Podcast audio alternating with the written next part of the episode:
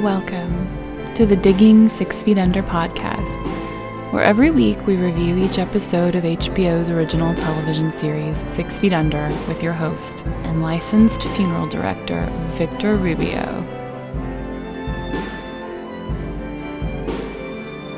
Hello and welcome to the Digging 6 Feet Under podcast. I'm your host and licensed funeral director, Victor Rubio, and today we are here to discuss episode 2 of season 3 of 6 Feet Under, titled You Never Know. I'm here today with Chris of the Gravity Beard podcast. Chris, how you doing? I'm doing terrific. I guess a little backstory from how we got to this point. Sean, who's been a guest on a couple of episodes so far, he does from the first to last podcast. You had done one of my favorite shows, The Wire, with him. And we were just talking off mic, so this is probably sound a little bit erratic. You favor The Wire over The Sopranos? I do, in my personal opinion, and Sopranos, that's the forerunner, right? That's an amazing show. But in my personal opinion, I think The Wire is the best non-comedy TV show of all time. Yeah. I'm like in a crazy Sopranos kick right now. I'm like rewatching like 3 seasons at a time right now. It's so underrated how funny The Sopranos was. Well, I mean, that's the show that started it all, right? So many ways, it was the successful cable show, you know, that wasn't episodic, you know, that where they had these single storylines that went on across story arcs over multiple episodes. It was the first time that you rooted for an anti-hero. Like it was the forerunner for so many things. So I have crazy admiration and respect for Sopranos. I think there was a point in time, and I have to check it out. I have to look up the dates because there was a time when 6 Feet Under and Sopranos was the Sunday night lineup. You know, like one took 8 to 9, and the other one took 9 to 10. I think you're right. And to think that was a time in television where these two shows existed back to back. Yeah, unbelievable, right? And there was really no binging shows back then. There were DVRs, so you could record it and watch it at other times, but there wasn't this collecting shows necessarily. That wasn't really in the mainstream yet. No, because I mean, you know what's crazy? We're recording this on June 9th. Tomorrow's June 10th, but this episode will be released a week from now. Tomorrow is actually the 10-year anniversary of the finale of Sopranos. Wow, 10 years it's been already. Isn't that crazy? Yes. It's been 10 years. Total spoilers here, but just the whole idea of what he did with that finale. I know we're talking totally on The Sopranos now. Man, it's just crazy to think about that there was a point in time. And I think there's a few other shows, because I think there was Deadwood was kind of running around this time. Yep, sure was. And even though it's not for my taste, doesn't mean it wasn't a great show, Sex in the City. The fact that all of this was like a Sunday night, you know what I mean? And just HBO still doing it, where are we at now? 12 years later, you know? Yeah, there was still the existence of appointment television, right? That was still a thing at the time. Yeah. When you said DVR, that's what made me think about that. Yeah, you had to be at your couch Sunday night, you know? Absolutely. I guess to harken back a little bit, so like I said, Chris was on with Sean on the from first to last podcast. He had done The Wire, and somewhere in your conversation it had gotten brought up. Instead of me putting words in your mouth, somehow it got onto the topic of 6 Feet Under. And you think of 6 Feet Under how? My opinion, I watched 6 Feet Under. I liked it enough that I think I own every season. I think I own the show on DVD. Mm-hmm. I think it's a brilliant show, but I'm really conflicted about it, because as brilliant as I think it is, I find almost every single character completely insufferable. I don't know how Alan Ball created a show that is so amazing, but you almost hate every character the entire time, with only a few exceptions. And it's so funny to think that, because it's like at first, when I first heard it on the podcast with Sean, I was kind of like, no, you know, I responded back to you in my head like no, and then I was like, wait. I could easily make a very easy case for how every character is unlikable. No one here is like every show has that. Every show has a favorite character. Every single show. Yeah. And I could see here how you could be like, no, none of them are my favorite. And it's funny because we were just talking about Sopranos, even like Breaking Bad, right? Like Walt, Walt and Tony, the total anti-hero. And here, are they just all too whiny for you? Are they all?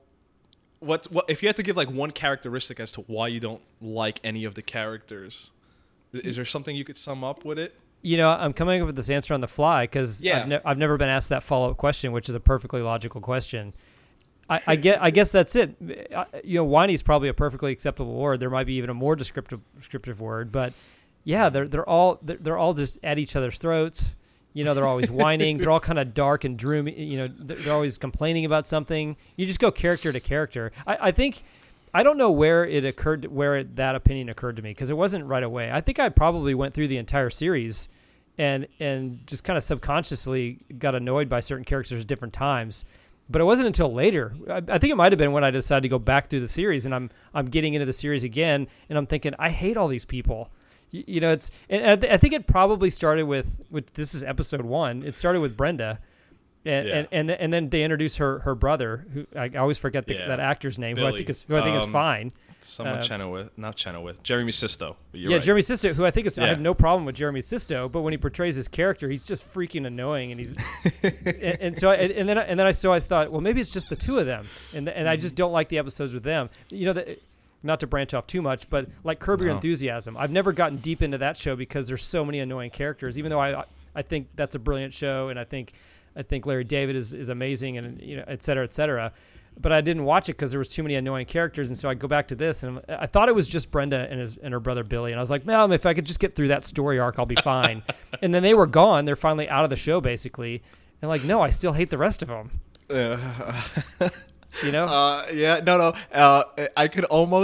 I wonder if I could go back in time when you were watching this, when you didn't realize it yet, but you were kind of realizing it. Like I was telling you this off mic, it might be this episode, because it's so funny. Like I was telling you, watching this episode with that in mind, okay, I'm gonna let this sit here that he likes the show, but he doesn't like the characters, and that's totally reasonable. That's understandable, even though I've never heard it. And then I'm going through it like, wow, Rico's super unlikable in this episode. Fucking the Nate and Lisa. Lisa's just, her name might as well be unlikable. And you just go through it. It's like, yes. I wonder if it was somewhere around this episode where all the characters are now firmly set. A lot of the first season was David battling his sexuality, But now that's done away with. They're comfortably gay, if that makes sense. Right, right. And it's just funny to think. Let me stop here for a second, because Chris is joining us of the Gravity Beard podcast, and I had said I usually let the person go ahead and introduce their podcast, but we were talking off mic because I feel like we have different what your podcast is. When I was going like show description, because I just don't have time to barrel through all your episodes. Whatnot. Of course. Am I saying it right? It is the Gravity Beard podcast. Yep, it is. And you're on iTunes, and you're on Twitter at Gravity Beard. It's actually the Gravity Beard, because some guy's squatting on Gravity Beard. Ah, what a bastard. I know. Can't get a hold of the guy. And there's no way. If he tries to charge me money, I'll just say no. Right. Your podcast seemed like you wanted to grab somewhat of the strangest or most interesting people, despite how really interesting people one way or the other, and interviewed them. Now, do I have your podcast wrong? Correct me. What? How would you go with your podcast? No. And I appreciate you doing that, because this is almost a cruel game that I like to play with people about my show, and it's not their fault. It's my fault, because for the majority of the existence of my show, it's had kind of an identity crisis. Right. Let me stop you here, and I apologize because somewhere in the middle too, and I'm someone who loves every once in a while. I'll go back and I'll just go over 2004. Who was the rushing and receiving leader of the NFL? And somewhere in your podcast, I miss all these interviews. There's just the NFL rundown or NFL review, whatever. So with that being said, go on. Yeah. So a couple of things. Thanks to Chris Brayton from the More Gooder Than podcast, who's a good friend of mine. He's the one that kind of said, hey, you kind of have an interview discussion show. Your strong point is interviews. Right. And that's what you have, whether you know it or not. And I was like, you're absolutely right. And so that's where I'm kind of settling into. But the explanation for everything before that is that I got into podcasting because I wanted a creative outlet. And if I would have chosen one niche in podcasting, I would have just been bored. My mind's always turning with new ideas. And how do you create a show where you can just be experimental? And so I picked a name that meant nothing, or that I could make it mean whatever I wanted. It's completely nonsensical. Right. It has a story, but it means nothing to anybody. Mm-hmm. And now my show is very much an experiment and an idea incubator.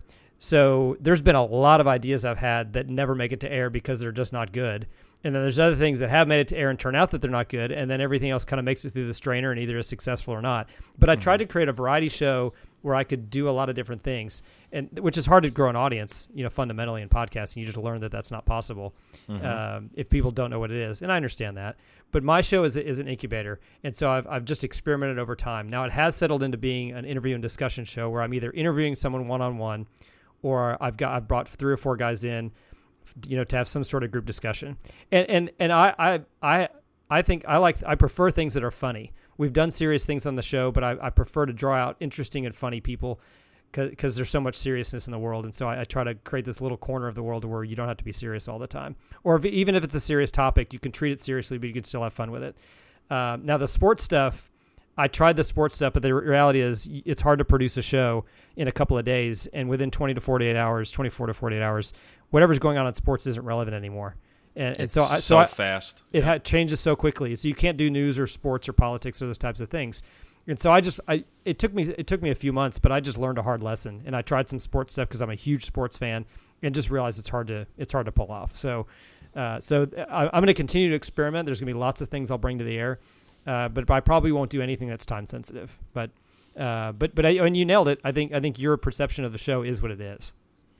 You know, it's funny if just putting myself in the shoes of listening to this, and I guess, part of this is on here is like, you're selling your podcast, but we're talking, and it's right. I still don't know what your podcast is about, and that's kind of great because there's sort of like a pride in that, right?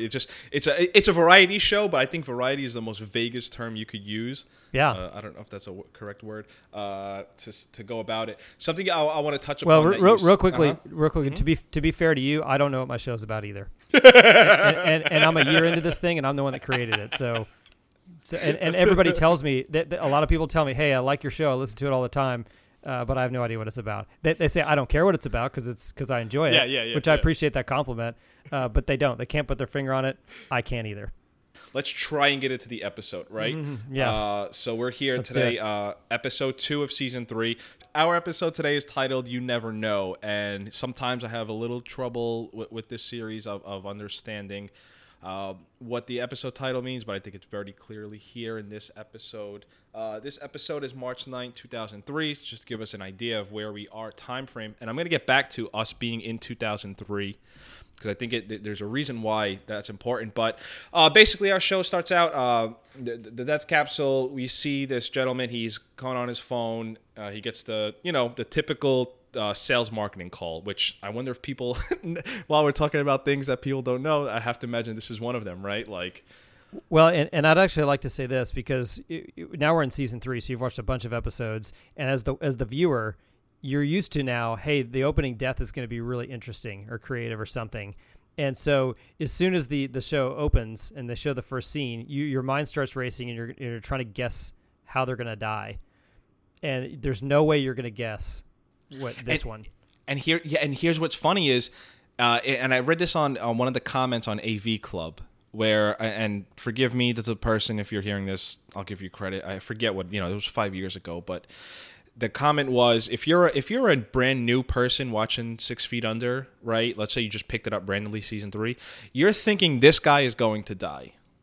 But if you're a veteran, this guy is about to unearth something way bigger because they leave it right there for you. The gas is on and he's holding the match. Right. So you're expecting this explosion. A novice is going to blow himself up, right? Right. A novice viewer is like, oh, that guy's going to explode himself. Right. And the show purposely makes it so you could hear the gas. Like, how could you hear the gas beyond? But that's the whole point, right? Right. And then we get with... I know later on there's a little bit, some that are this uncomfortable, but this is one of the most brutal opening death capsules in the show, right? To my memory. I thought the exact same thing. It was, oh my gosh. Like, this is frightening. Now, the reason why I want to bring up the 2003 is because So two episodes. I started out this season with me and David Green. We did basically how would this show be in 2017, right? I don't think they could have done this in today's television climate. This shit hits too close for where we're at in 2017. Yeah. Do you understand? Right? Well, like the idea of the phrase, the pop culture phrase "going postal" was around back then. Mm-hmm. So you had there was this weird string of former postal workers going up and shooting up post offices. Right. But that was about it.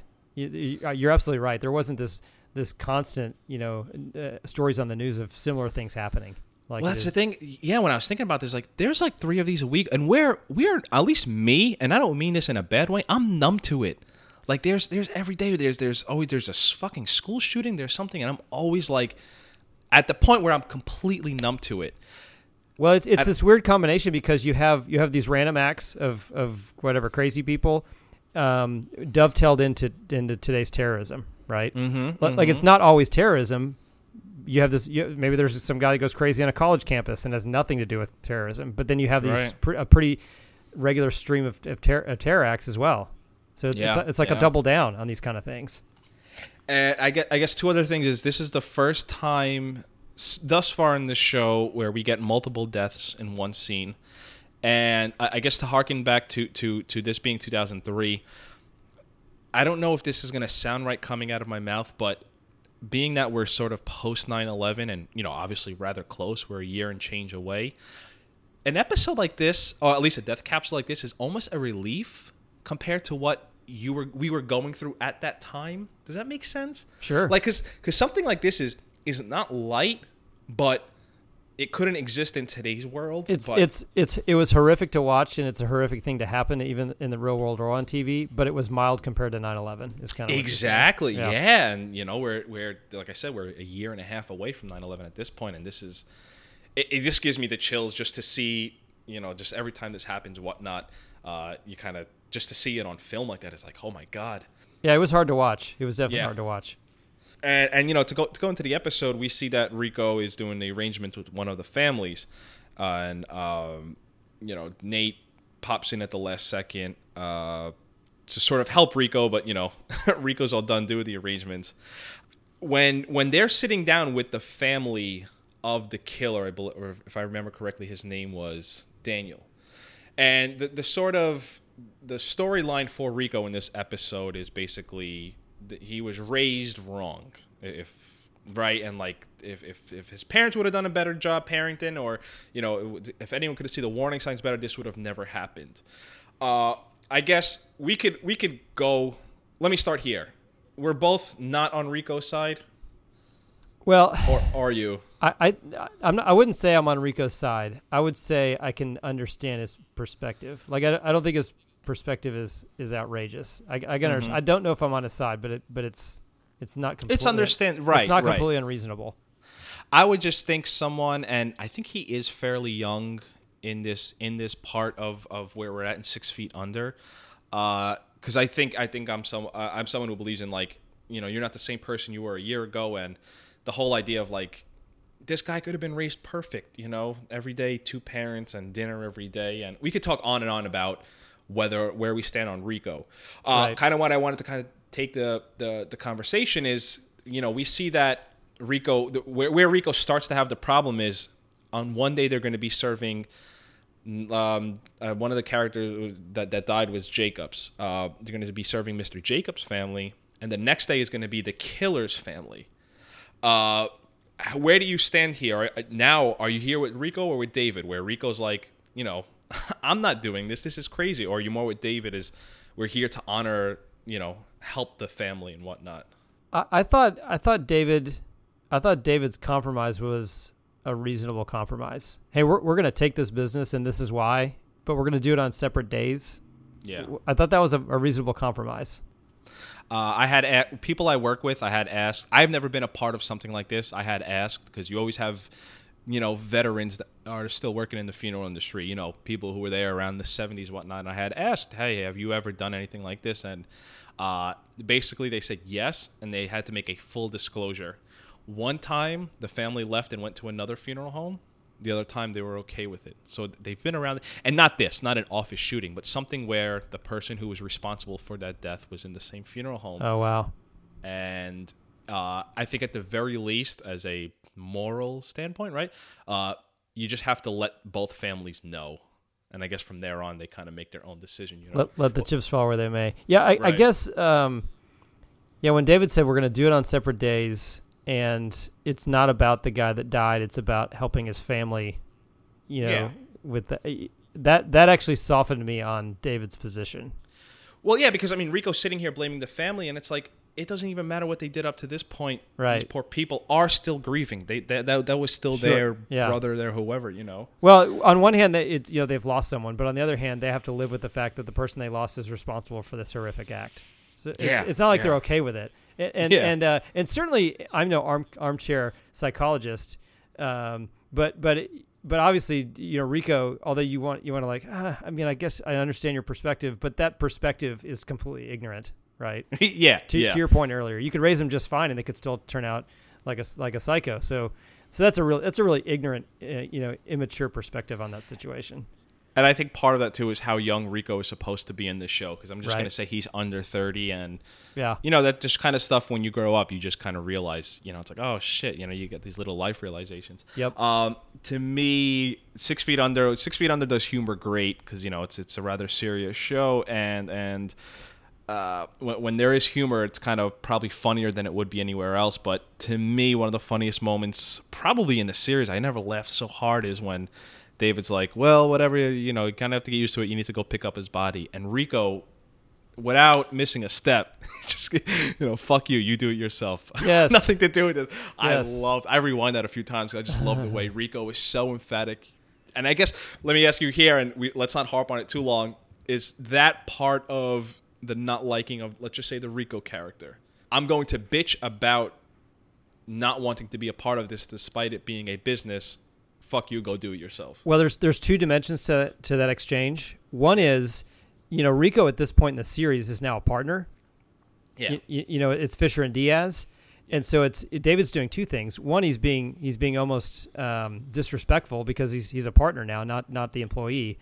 And two, he's making Rico do something when he's clearly expressed a strong opinion about the situation. Mm-hmm. So he's kind of jabbing Rico on two fronts. Now, regarding the other question, ironically, even though I have a problem with almost every character in this show, even in this episode, Rico is the one that I probably am not completely annoyed by. He's probably my favorite character in the entire series.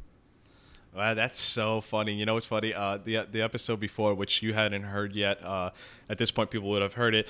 The people had done a podcast before me. It was called Fishercast, and they all hated Rico. And it got to the point where they were like, I hope Rico dies next week. They were all watching it one. And now it's so funny, the next week I'm hearing you're like, well, kind of Rico is my favorite. I don't know why. He's and Nate I don't mind too much at certain points in the series, but Rico is probably the guy that I dislike the least. However you want to say that.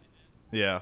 Later we get kind of like a retro 6 feet on the throwback where we get these deceased bodies who start talking to, the living, and it's just kind of their manifestation, their conscious talking to them. Those are my favorite scenes in the series. Not just this episode, but I think those are the coolest scenes sometimes. That's a question I get mostly.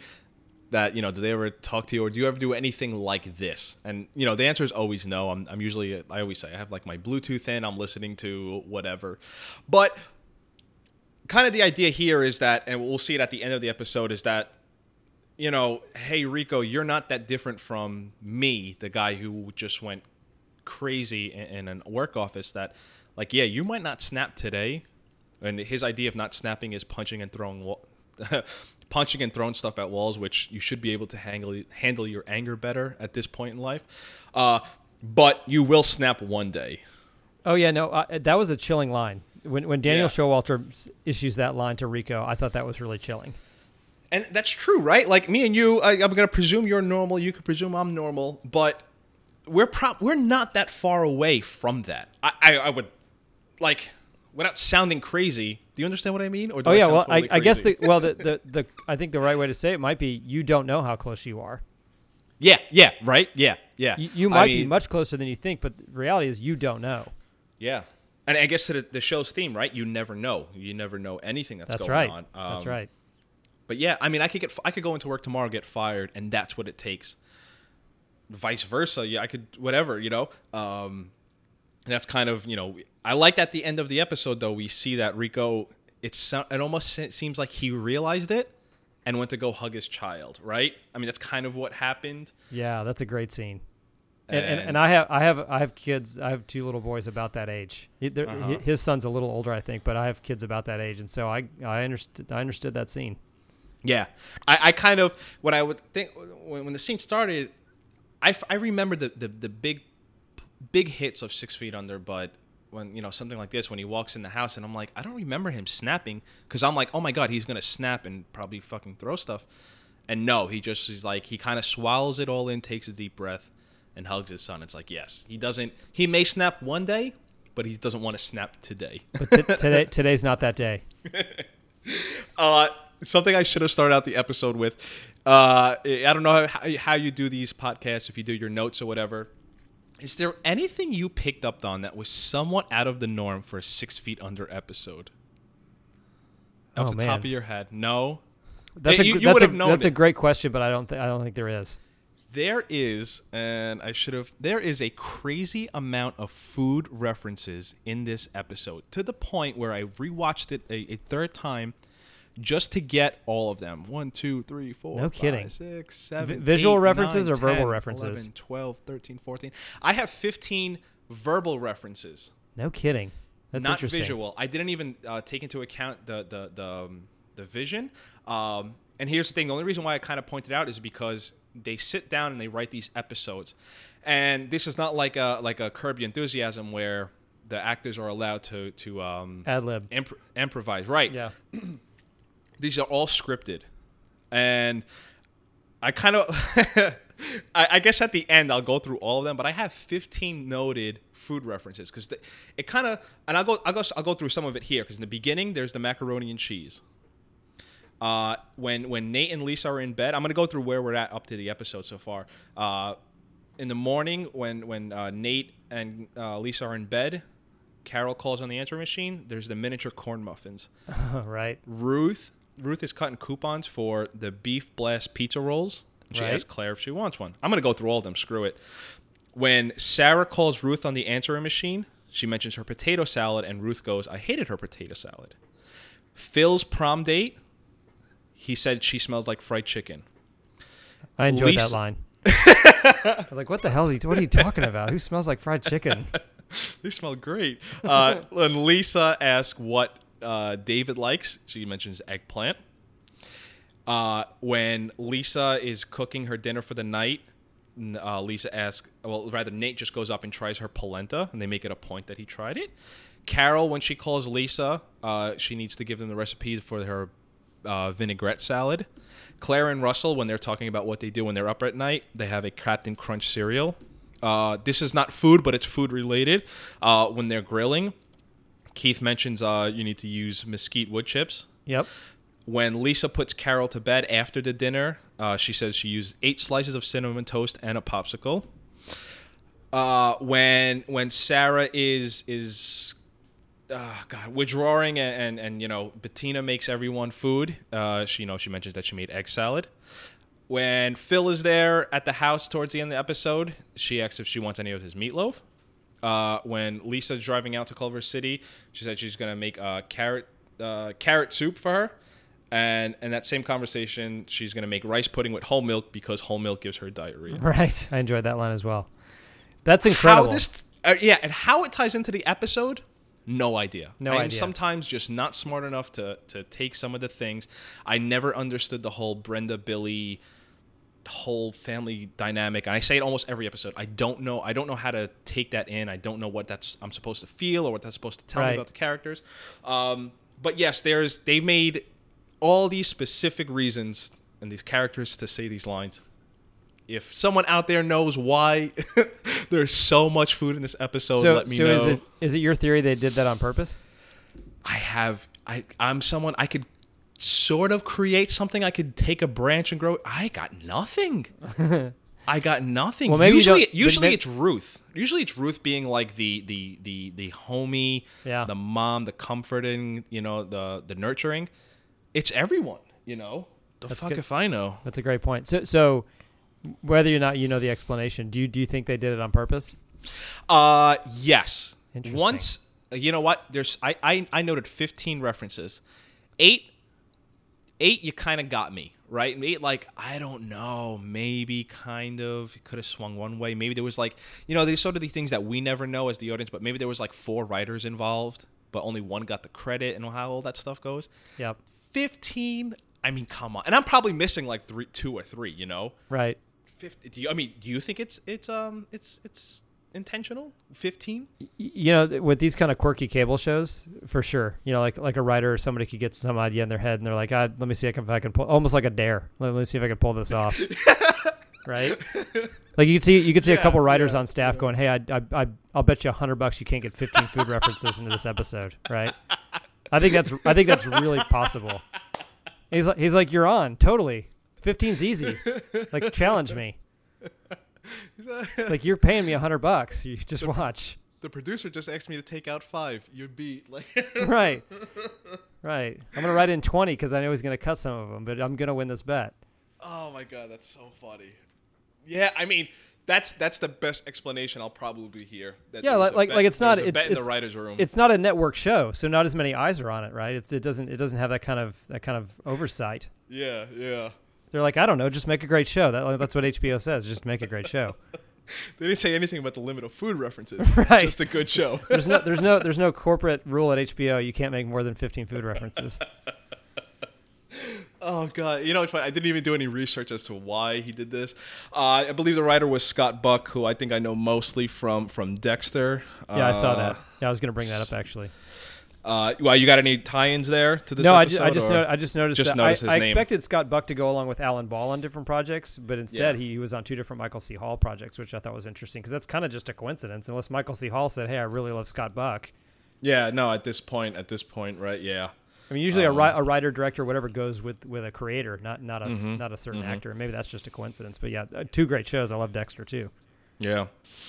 If we could sort of move to Nate and Lisa and her boss Carol, if of the course of 5 seasons, I guess without spoilers, whatnot, is Carol thus far where I'm at in the show, 2 seasons, 2 episodes. Carol, she drives me insane.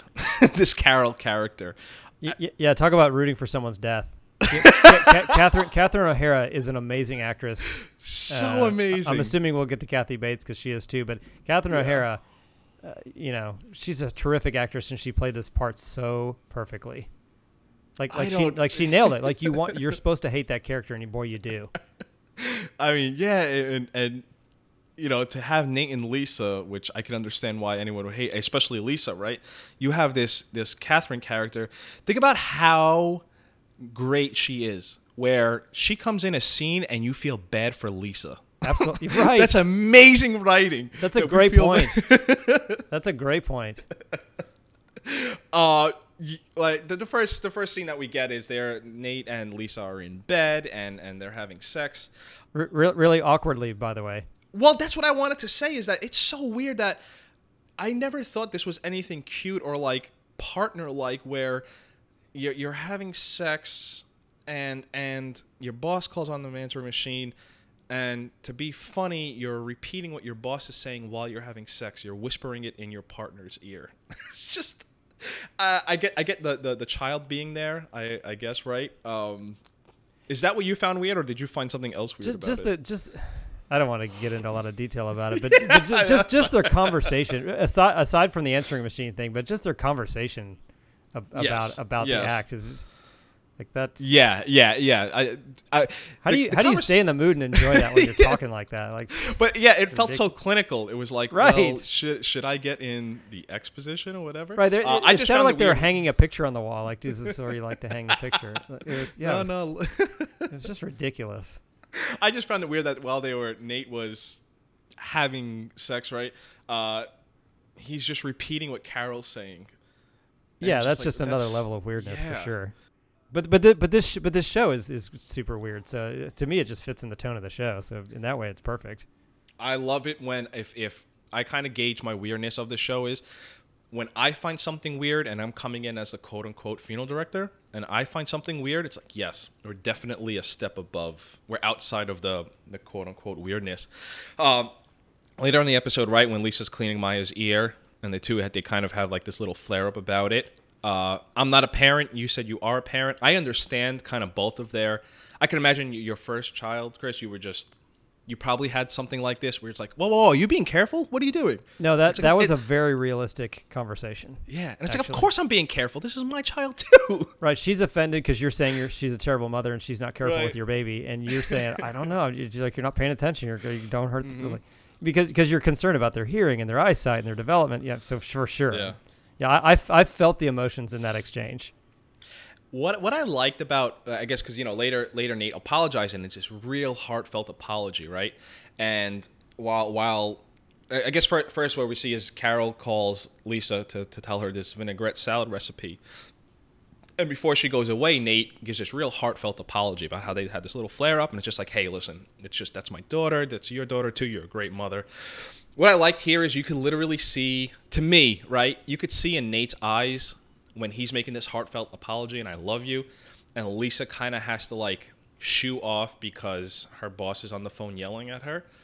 You literally see Nate going, to me, you see Nate going from, like, I'm really sorry, I love you, to, oh, you got to be fucking kidding me. Yeah, for sure. And that's good acting, right? Yeah, because to me it literally happened within seconds, yeah. You know? And it's subtle, so you got to be really good at it. Yeah, it's just like in a blinking of an eye, it just goes to right there.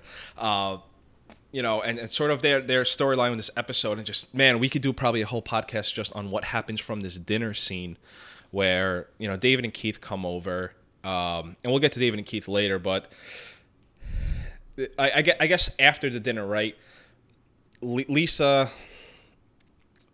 It's funny how they both have the same things, right? Because Lisa says, well, you know, why do they stay together if they've been together this short amount of time, but they're already in therapy? And it reflects what Keith says is, God, I can't believe someone like Lisa is this out of touch with reality. You know, and Lisa's like, not like they have a kid already. Right. and then the accidental conversation through the baby monitor. Right. So uncomfortable. Well, yeah, I guess let's go here, right, to the dinner scene. And again, we're kind of hopping over here. I liked when you know, because, again, we'll get to David and Keith, but Nate opens the door and David and Keith are being chummy, right? Right. You know, they're being affectionate towards each other. Right, which is a rare thing on the show for them. I found it adorable when they called each other bitch. They're doing something, right? And they're just like, you better, bitch, whatever. And it's just funny. That's the level of affection that you get from them. Right, exactly. During this dinner scene, there's quite a few secrets being revealed, right? Because you see that once Keith flushes the toilet, right. we find out that David told Nate about Keith's irritable bowel syndrome. We get that Keith doesn't want to have kids. David told him about therapy, which didn't sound like he was supposed to. Yeah, there's so much packed into that short dinner scene. There's so much. That's what I'm saying. Like, we could just do an episode on this, you know, these 7 minutes of just a dinner scene. Something I found interesting is that Keith keeps calling Maya, the baby, it. You know, wow. She was like, I didn't pick up on that. Every time he goes to when he's like, David's like, why did you flush? And he keeps going, it was awake. He never called it Maya, her, she. It's always it. You know, it wasn't sleeping. And it's just funny because you hear a few moments later, Keith's like, if we have kids, you know. Right. And that's also a very, whether, you know, it doesn't have to be a gay couple. That conversation that hangs over a couple until a decision's made. Yeah, right. That's a hard conversation. It really is. Yeah. I feel like you'll agree with me here when I say this, because they're talking about therapy and David's like, you know, not that we fight, but we need to go to therapy, whatever. Lisa says, and if you're, depending on where you are in life, you will roll your eyes at this or you'll agree. Lisa says, me and Nate never fight. Right. I have to imagine you rolled your eyes. Absolutely, because they showed three scenes or something in the episode leading up to that where they were fighting, obviously. And then there's plenty more as the episode continues. Just the idea, I always find it funny where if a couple, even in your real life, I'm going outside of 6 feet under now, a couple who proudly says we never fight, there's a breakup on the way, there's a huge fight on the way, there are major other problems. Fighting's hell. How do I say this without sounding like I know everything? Maybe just back me up if you agree here. Fighting is healthy. Healthy fighting is good within a relationship. Yeah, well, I'll just give you a personal note. When I went to pre-marriage counseling, we very proudly announced to our counselor that we never fight, and he said, and we were expecting praise, and he responded with, "I'm very concerned to hear you say that." And then he unpacked, you know, why that was, and then it made sense to us. And of course, you know, we've been married 10 years, and we've fought a lot, you know, because that's what couples do. But then we learned that fighting is healthy, but you got to fight fairly. And once you learn how to do that, then it's a really healthy part of your relationship. And maybe not fighting, but you can have conflict. Conflict is probably a better word. If I may ask, how old were you when you went to pre-marriage counseling? Early 30s. Wow, you know, 32, 33, somewhere in there. That's funny. Yeah, I've always. I remember I was way younger, right? I remember a relationship where we said we never fought, and then I remember having been later in the relationship fighting so much that I looked back on that time because I remember I was with her mother, and I just remember like, God, I can't believe there was a point in time where we said we never fight. Oh yeah, you just feel just foolish as can be. Yeah, you're like, oh my God, what an idiot I was. Yeah. Again, there's also that the kind of on the idea that they don't fight. We see this little flare up where Nate and Lisa flaring up about the detergent, that Nate used the wrong detergent. I'm kind of with Nate here. Is like if no one can use this detergent because Maya can't use it because of her allergies, and I can't use it because if I'm holding Maya, I don't understand why they have the detergent in the house. That was my response. If there's an issue with the detergent, it never comes in the door. Yeah, right? Like if everyone's allergic to apples and I can't even eat apples because someone else is allergic, fuck apples. Right. Well, I can relate just as a guy. Like I'm a dude. I'm not going to keep track of which detergent is good or bad. Like that. Yeah. That's not how my brain works. That's not on my mind. I'm just going to open up the cabinet and I'm going to use some detergent. Like if there's not this or that detergent, there's just detergent. Yeah. But with that little fight or whatever you want to call about the detergent, and then we see where Nate kind of stays at the Fisher house for an extra hour, you could kind of see what started sort of stirring up, simmering between them, you know? Yeah, where he says, I got to stick around because I got a bunch of stuff to do. And then it's him on the couch watching TV. Mm-hmm, mm-hmm. For sure. If we could move, and we'll get back to the actual end where they're talking about, you know, Nate, what has to go do. To move to Claire and Phil, your thoughts on Claire? Because I know Claire could be kind of whiny too. Yeah, you know, listen, I can relate to almost any kind of person, right? Because I've lived just enough life that I've probably been in different people's shoes at different times, different seasons or whatever. But yeah, like just the whiny, you know, teen or early 20s or whatever that's just overly dramatic and everything's just so fatal. And I'm like, man, just... You haven't lived that long. Just get over yourself. Yeah. You could hear it all when I asked you. Your first two responses was like a sigh. And that sigh, I could just hear it. You know, like, again, I'm not a perfect human being, so I try not to be too hard on any particular person or you know. But yeah, that's just whatever. And I guess this Phil character kind of. I mean, he's. I got no use for any of her boyfriends in the entire series. Like they're all a bunch of losers. Right, like there's not one person where you're like, oh, I hope this one works because she's terrible at picking people. Wow, let me think without my head. Are any of them? I could be wrong. My memory's not that great, but no, I know. I'm just trying to think if I would ever want to get a beer with any of them, or if you'd want your daughter to date any of the people that she dated. Wow, maybe the guy at the end. Yeah, I can't remember that. I can't remember. Maybe she starts. But even he was kind of too. It's like, dude, why don't you just loosen up a little bit? Anyways, but this guy, Phil, right, the crematory television watcher, and you've seen a lot of shows. You know that how this episode starts where Claire and Phil is just having this, like, total, you are the perfect woman, you're perfect, everything you do is perfect and everything. When a connection is this strong, you just know either someone fucked up or someone's about to fuck up, right? When it's that strong. Yep. You said you were married, Chris. I'm someone who's single and I date. I would be pissed if I was in Claire's shoes and this is the conversation we had after. It's being sold. Like, Phil knew what he was doing, and I guess if you're as good looking as Phil, right? When they have this conversation at the end where Phil's just basically like, oh, you didn't think we were exclusive, right? Where do you stand on that?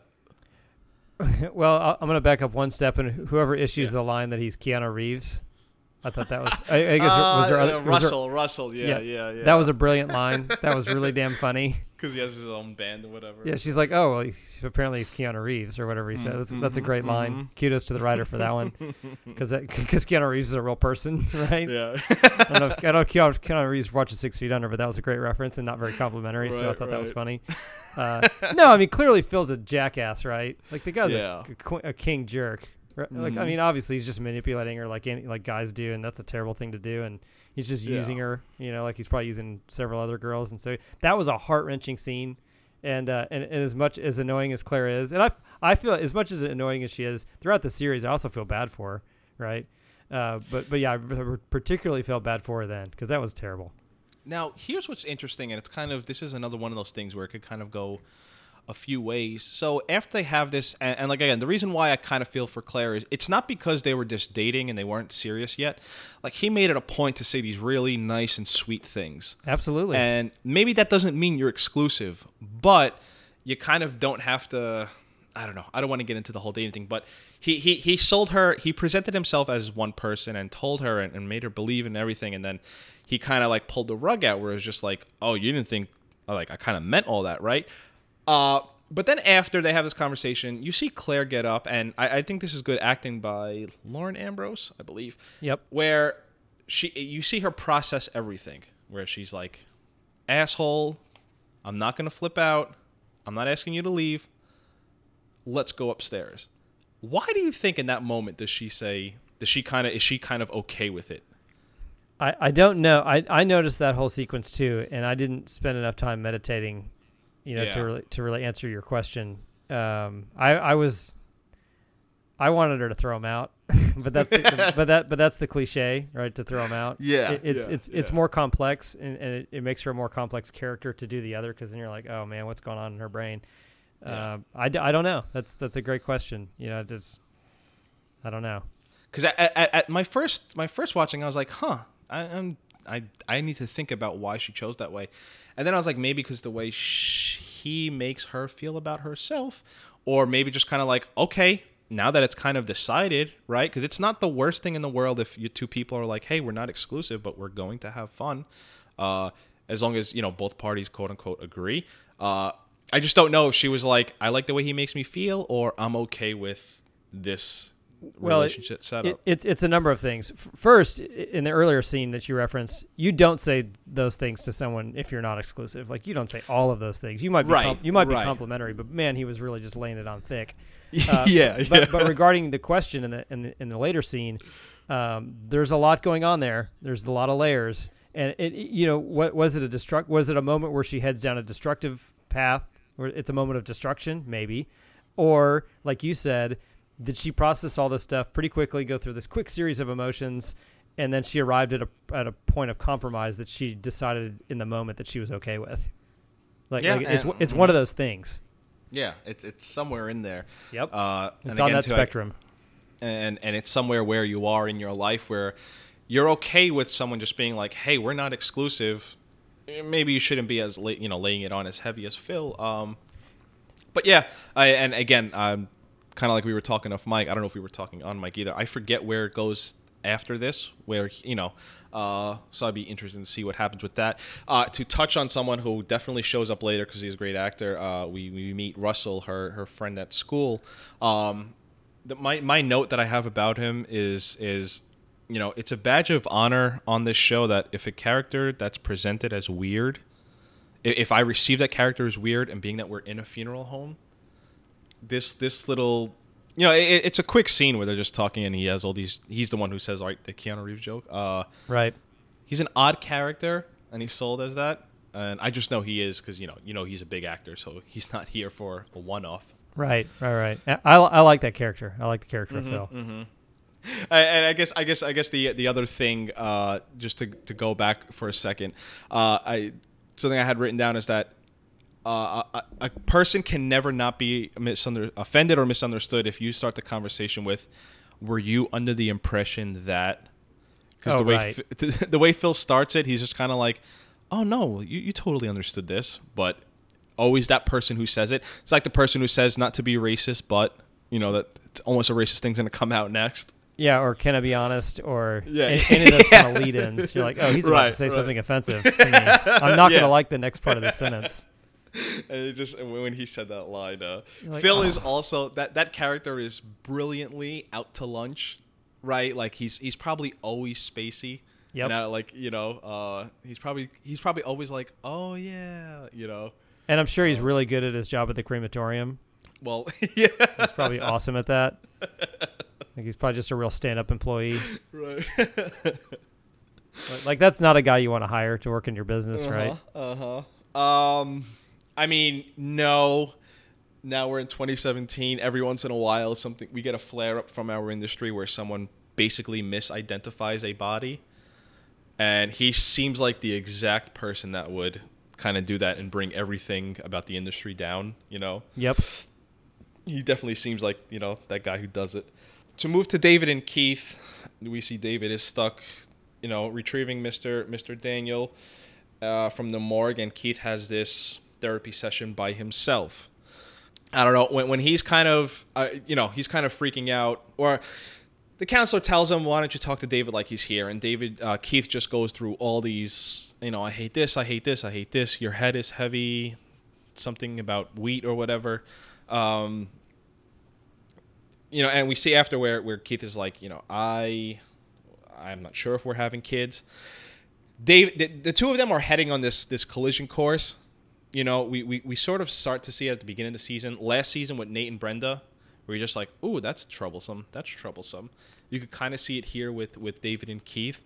I loved, and it's something I've never heard, I loved in the therapy session where Keith goes, I thought by being gay I'd avoid fucking my own mother, but I guess I'm wrong. I mean, what a great line, as you know, just that is a great line. Something on the other side of the coin that I don't see or hear often. It's like, you know, they say, you know, you guys grow up to marry their own mother and all that, and I never even thought to occur to me where he says that, and he's just like, yeah, how wrong was I? Yeah, just such profound disappointment in that realization.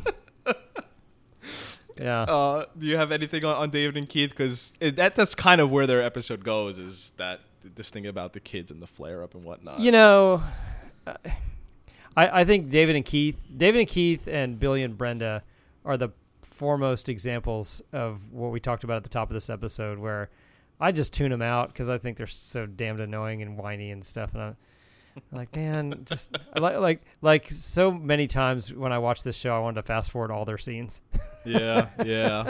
Because I know what's going to happen. Like, they're going to bicker and they're going to fight and they're going to talk about how their relationship is doomed. And so I'm like, man, the shows like this there's not a lot of cliches. And I just feel like that's a bit of a cliche.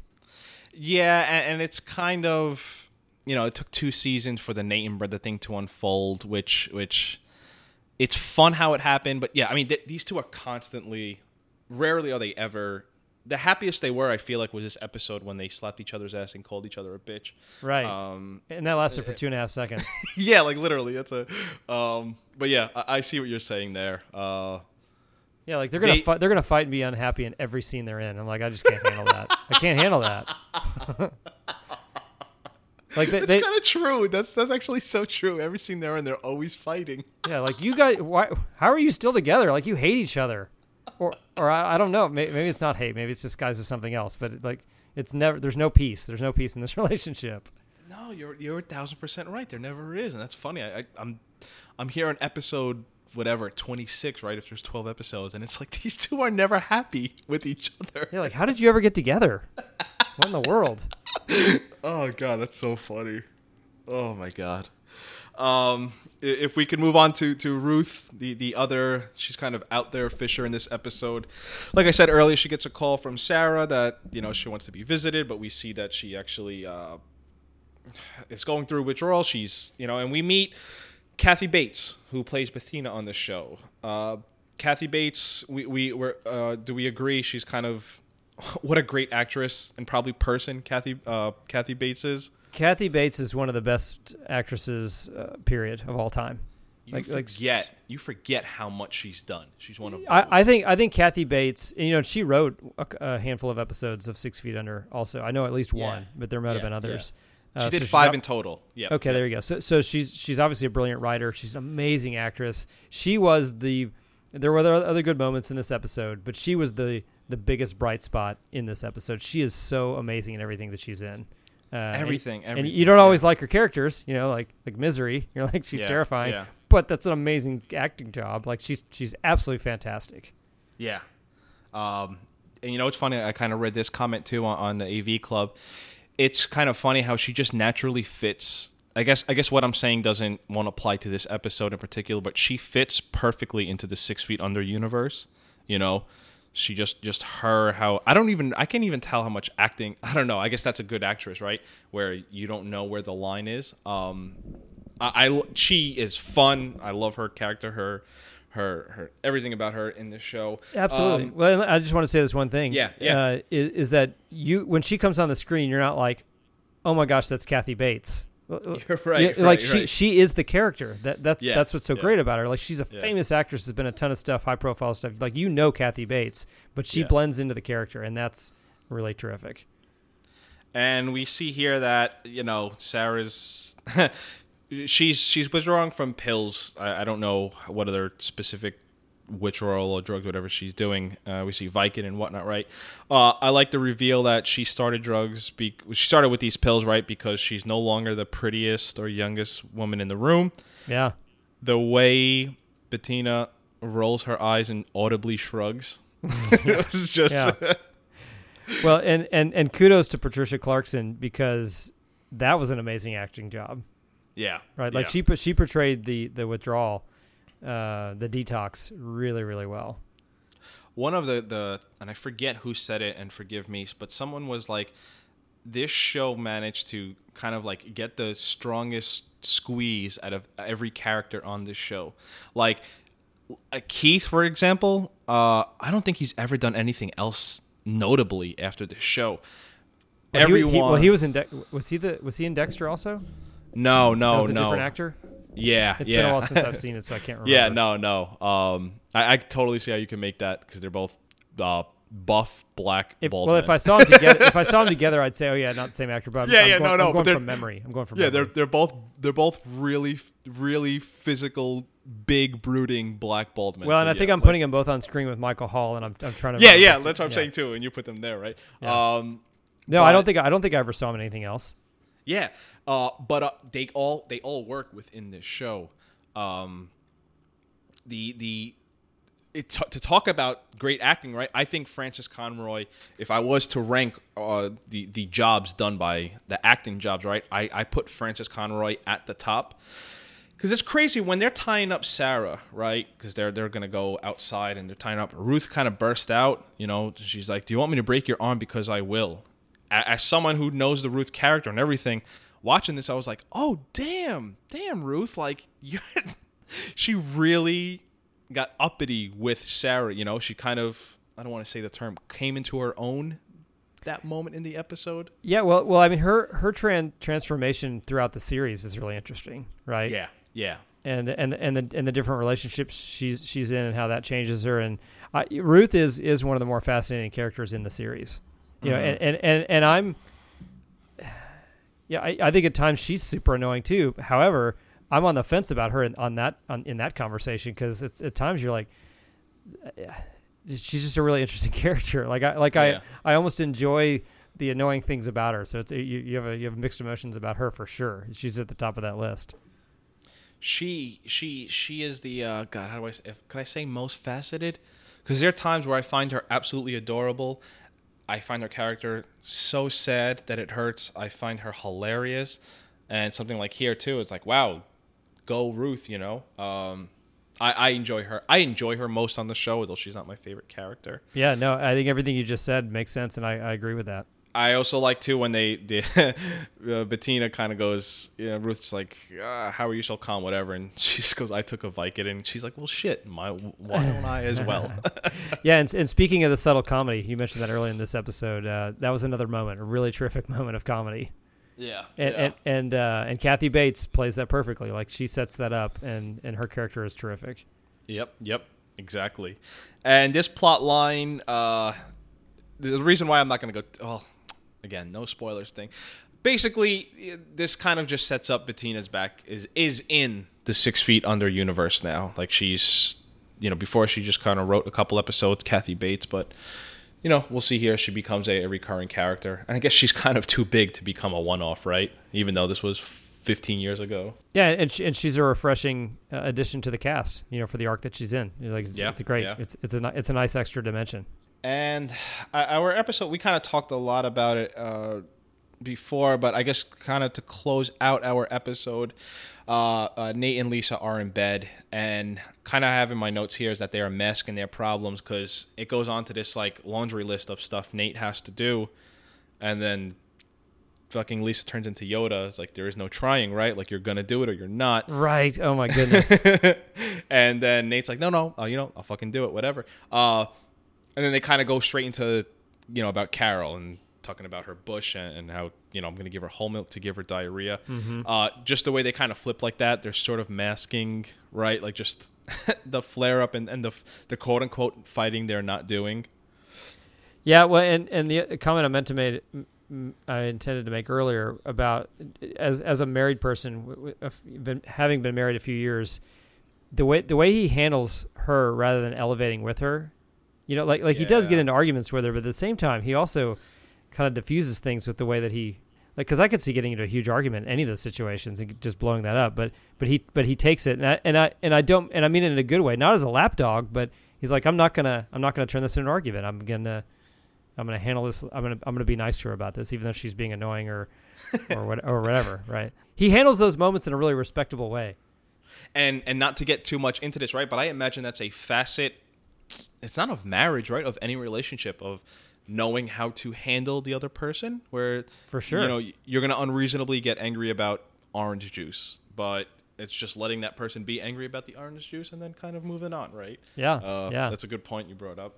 And I guess the actual episode ends up with, and it's one of the rare times I can remember 6 Feet Under doing this, where Ruth and Bettina are on the hammock, and it's kind of funny because Ruth is like, this is so peaceful, and all you hear in the background is Sarah wailing from withdrawals, and the conversation carries on while the credits roll, and I don't know, it just felt different, but you could kind of see that Ruth kind of makes a new friend, and she's just sitting there, I forget what the conversation is, but it's having a finally, like, you know, a friend for Ruth in the show. I just like that little touch of how our usually episode ends with a song and it goes into credits, and here it just kind of blends into the night, to say, you know. Yeah, I think that was a great way to end this episode. Is there anything I passed on, or anything that you wanted to discuss throughout the episode? Because I'm trying a new format here, so I'm just hopping all over the place essentially. So. No, I think we went through everything in order. I can't think of anything in particular. Yeah, I thought we covered it all. A character you hated, again, trying without spoilers, but in the end, the character you hated most of your love the show, hate the characters stand. Like in this episode or the series overall? Series overall. There's that sign. Yeah, man. Give me just a moment or two to answer the question, to think about it. I'm not sure if there's two characters in the series that annoy me more than Brenda and Billy. When that story arc was over and they were gone, I was really relieved, and I thought, okay, now I can really enjoy the show. But then there were some other people or moments, but I was very relieved when they were out of the series. And so it has to be them. Maybe in second place is David and Keith, like we mentioned earlier, because they're never happy. You're like just have an episode or two where they're doing well, you know. Like that, they almost tried too hard to make the relationship real. Or like, hey, people don't fight all the time every time, you know. They don't, not for that long. They break up, they end their marriage or whatever. So, so that they're probably second, but I would have to say Brenda and Billy are tied. You know, as a podcaster, I hate the Billy and Brenda relationship because when they came on screen and I have to discuss them, I'm always saying the same thing, and it's just like, I don't understand what I'm supposed to understand. Right. I think similarly to David and Keith, you know, like they, and it's hard to criticize this show because it's so terrific, but they almost tried too hard. Like they became stereotypes. Like we're gonna make these two kids that grew up with therapist parents weird. You screwed up by their parents. We're like, okay, well, fine, then have elements of that, but don't make it everything about them. Right, like they just took it too far, right? Like sure, it's understandable to be possibly screwed up if you have two therapist parents, right? I get it. Make that a dimension of them, but don't make that defining. It was just too much. It's so funny. I've again, like I said, I'm here doing the podcast. I'm in season 3. I've watched the show 10 years or whatever ago. This never even occurred to me that all they fucking do is fight, and that's not like a part, like you just said. It's not a part of their character. It's their character. The right. Keith and David relationship exists solely to fight. Right, and, yeah, and that's really that's draining. It wears you out as a viewer. Yeah. You're like, I like that the show's weird. I like that there's conflicts. I like that there's awkward moments. You know, I like that all the characters are multidimensional. I like things that are unexpected. But that's one dimensional. I think that's one dimensional. Yeah. Like when they're on screen, you know what's going to happen. It's going to be uncomfortable, and they're going to argue about something stupid, and they're going to talk about how the relationship is doomed. That's why it's kind of like Brenda and Billy. Like that's why you're tired of having them on the show. You're like I'm just going to say the same thing because it doesn't change. It's too one dimensional. Yep. Nope. Agreed. Chris, if we could, if you just want to tell folks where to find you and the podcast again, please. Again, the podcast is called the Gravity Beard Podcast. Yes, it's called Gravity Beard, and it's on iTunes and Podbean and other places you can find podcasts. We're on Twitter at the Gravity Beard. We're also on Facebook. The other thing I want to plug is kind of a show inside of a show is something we do called This Week Today, and we've got our own Twitter page for that, This Week Pod. And then we've got another group, which I'm not sure if you're in or not, that we started fairly recently. Oh, fuck. You told me about this, and I forgot to do it. Go on. No, that's okay. It's called Underdog Pods. It's called the Underdog Podcast Community. It's on Facebook. It's a discussion group for fans and creators of independent podcasts. So if you are one of those, then please come join the discussion. You know, we put it up 3 or 4 weeks ago. It's grown really quickly, and it's just a great group of really talented creators of independent podcasts and fans of those shows. So... I felt like now that I've been a year into independent podcasting that I wanted to champion that because all the popular podcasts get plenty of attention, and so I want. And there's many terrific podcast discussion groups and communities out on Facebook and Twitter. I wanted one that was strictly all we talked about and all we promoted was independent podcasts because I don't think there's one out there exclusively just for that. So it's Underdog Podcast Community and on Facebook and Underdog Pods on Twitter. Yep, and I'm trying to get it on there on Facebook, but yes, you told me about that when we were messaging about a month or so ago, and I failed to do that. But yes, that's awesome. And what I was just an accident, just a coincidence. But what I've appreciated about that group is the huge variety of shows that have ended up there. You know, it's not all one thing or just a couple of things. Like there's a huge range, and I've come across some podcasts that I didn't know existed that I've really enjoyed since we started the group. Yeah. Awesome. Chris, thank you. This was a lot of fun. I tried to, I didn't want it to harp on the entire episode being, again, your premise of you enjoy the show, the characters, but I think we squeezed enough out of it, and it was a fun episode to do that on. So thank you. Thank you for joining us, Chris. Yeah, you're very welcome, and thank you for having me. This was a lot of fun, and it's been a few years since I watched the show. I really appreciate having a reason to go back and view it, see it again because it's great. Yeah. Next week we'll be doing episode 3, which typical me, I don't have the episode title at hand, but I'll be having Neil McGarry of the Nitpicking the Next Generation podcast. He was on last season with us, really funny, and I know the conversation will be as funny again next week. And that's it. Thank you for listening, everybody.